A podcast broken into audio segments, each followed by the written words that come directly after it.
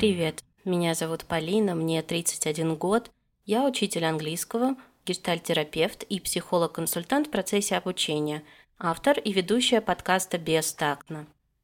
Давайте тактично обсудим все то, что кажется неважным, о чем мы думаем мельком, а порой стесняемся. Позволим себе быть бестактными в желании подумать о себе. Тема сегодняшнего выпуска – мир фантазий, его привлекательность и опасность.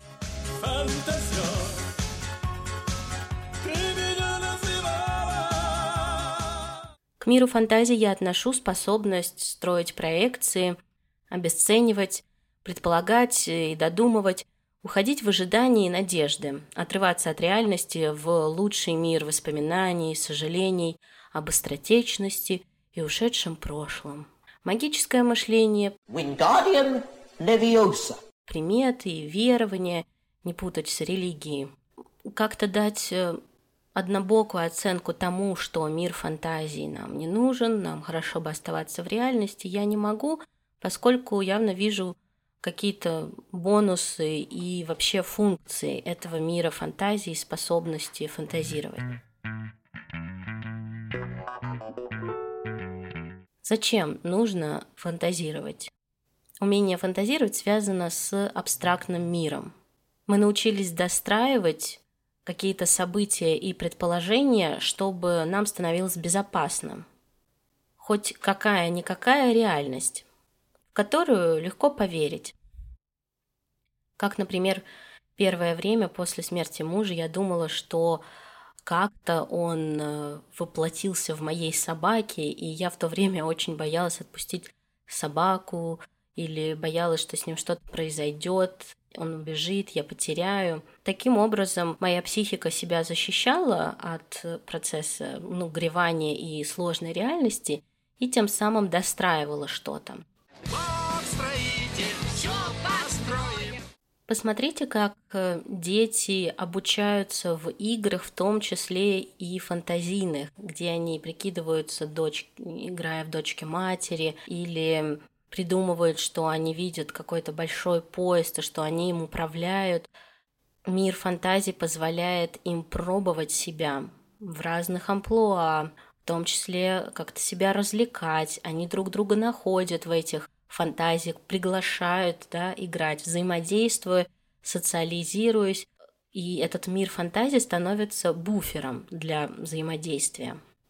Когда я думаю о школе и мире фантазий, то всплывает метафора про съеденный дневник, как ученик может придумать, что произошло с домашней работой или почему кто-то что-то не сделал. Это же ведь тоже про безопасность, про желание ученика избежать какого-то конфликта, и остаться в отношениях с учителем, тем самым еще и не получив какого-то замечания. Сейчас из этих историй больше всего прослеживается функция безопасности. Фантазия, добавленная в реальность, становится про безопасность.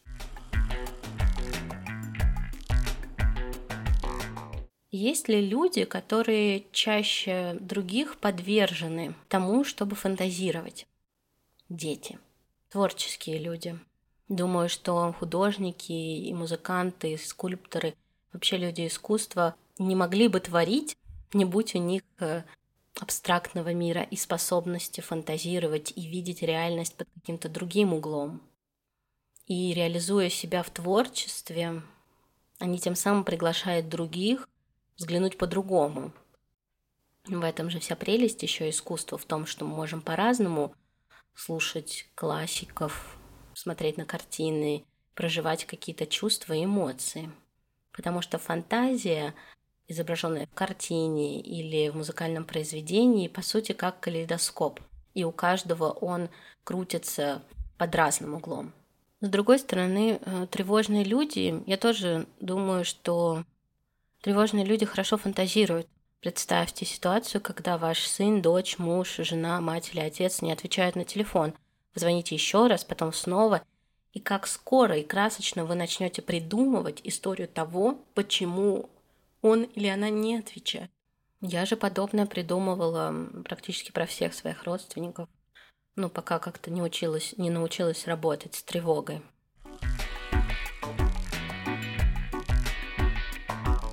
Фантазия как опора. Психологи проводили эксперименты, в том числе и с детьми и матерями, и исследовали влияние привязанности на уверенность ребенка перед угрозой. Был эксперимент, когда ребенок проползал по стеклянному полу, и делал это достаточно смело, потому что мать его поддерживала на другом конце, как бы этой прозрачной платформы, и улыбалась. Если же мать изображала какое-то опасение, да, просила как-то ребенка остановиться, ребенок останавливался, и как-то этот страх передавался еще и ему. Фантазия – один из инструментов обходиться с реальностью. Я сравниваю порой свое представление в голове с тем, что я вижу.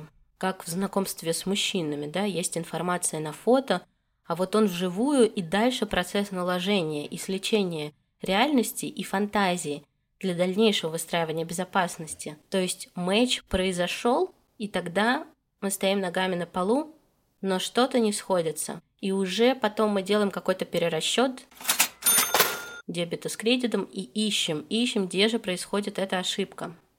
Также происходит с нашими ожиданиями. Мы можем сравнивать ожидания с той реальностью, которую мы получаем, и как-то либо проживать ситуацию, когда слияние и мэтч невозможен, либо фрустрироваться тем, как же так, я не получил, что ждала или что хотела.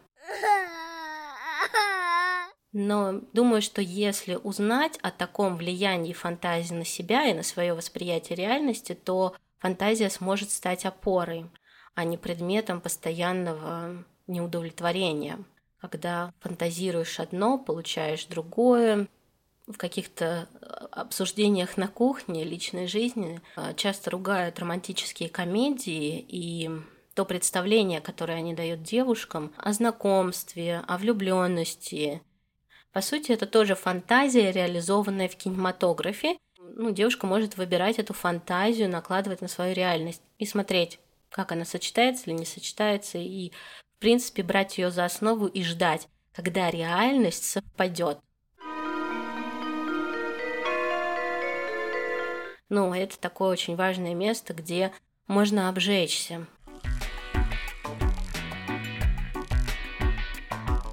Фантазия – это дело рискованное. Проблема в том, что жить в фантазиях долго невозможно. В какой-то момент ты спотыкнешься о реальность. У вас часто подворачиваются ноги при ходьбе? Вот у меня – да. На сессии мы обсуждали с терапевтом и пришли к выводу, что я оторвана от земли в своих мыслях настолько, что я не замечаю, как я иду по земле, как ноги, как ступни нажимают на подошву и прочее. То есть я оторвана от реальности в своих тревогах, мыслях, в том числе и в фантазиях. То есть первый риск – это не заметить реальность. Реальность, в которой мы живем. И очень часто предпочитаем что-то не проживать в этой реальности. Одиночество, разочарование.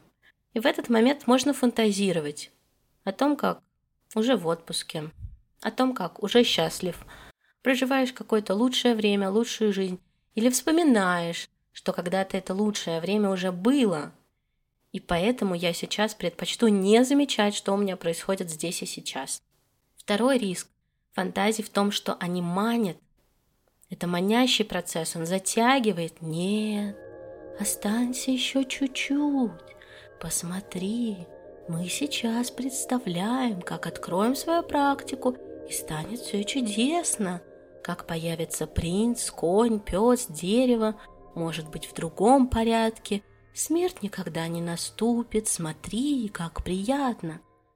Как в королевстве кривых зеркал, смотришь и не понимаешь, а где вообще я? Опасно оставаться в мире фантазий, ведь реальность размывается, и уже сложно отличить мои ожидания от того, что происходит на самом деле. Потрясающе, когда психика начинает настраивать человека на работу, что убеждает самого себя в том, что, в принципе-то, фантазии реализовались. И тогда у нас есть какие-то фантазийные отношения с близкими людьми, которые не сочетаются с реальностью. Благодаря миру фантазий мы можем воспринимать ревность, жестокое преследование и нарушение границ за искреннюю пылкую любовь. с этим моментом нужно быть осторожнее, да, когда мы освежаем какое-то не очень приятное действие, мы его красим в каких-то очень светлых красках, ярких, блестящих, а на самом деле это может быть то, чего следует испугаться.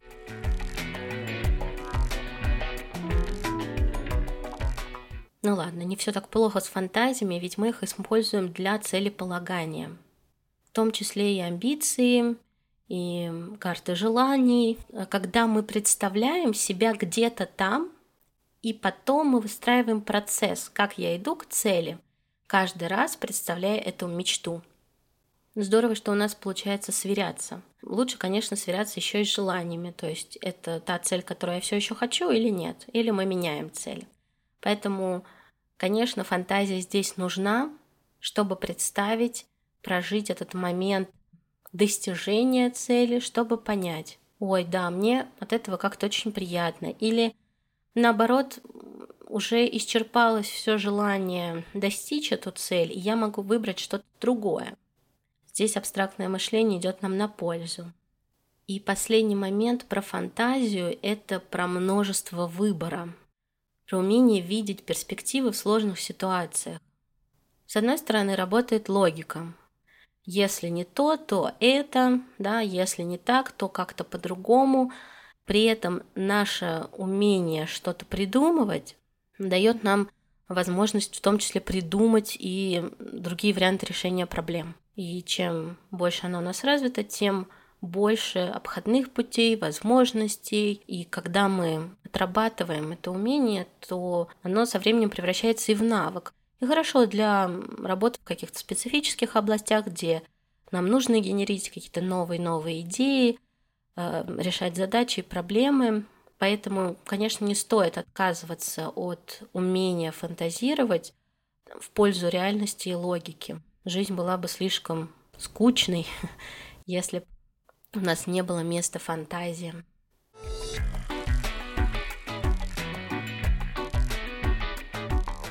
Наверное, в завершении я хочу сказать вам и себе, что фантазировать можно, и это не так опасно.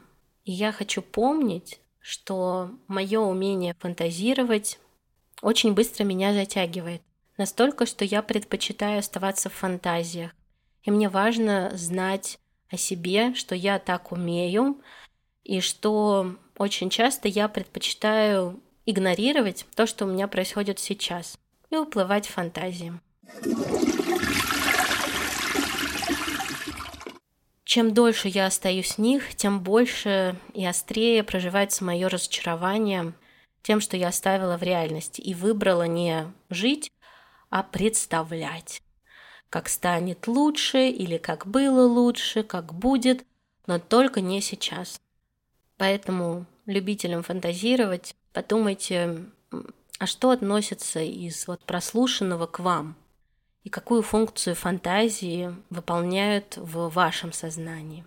Спасибо, что дослушали до конца. Подписывайтесь на социальные сети подкаста, ВК-сообщество, Телеграм-канал, ссылки будут в описании. А также, пожалуйста, ставьте звезды в Apple Podcasts, лайки в Яндекс.Музыке и ВК.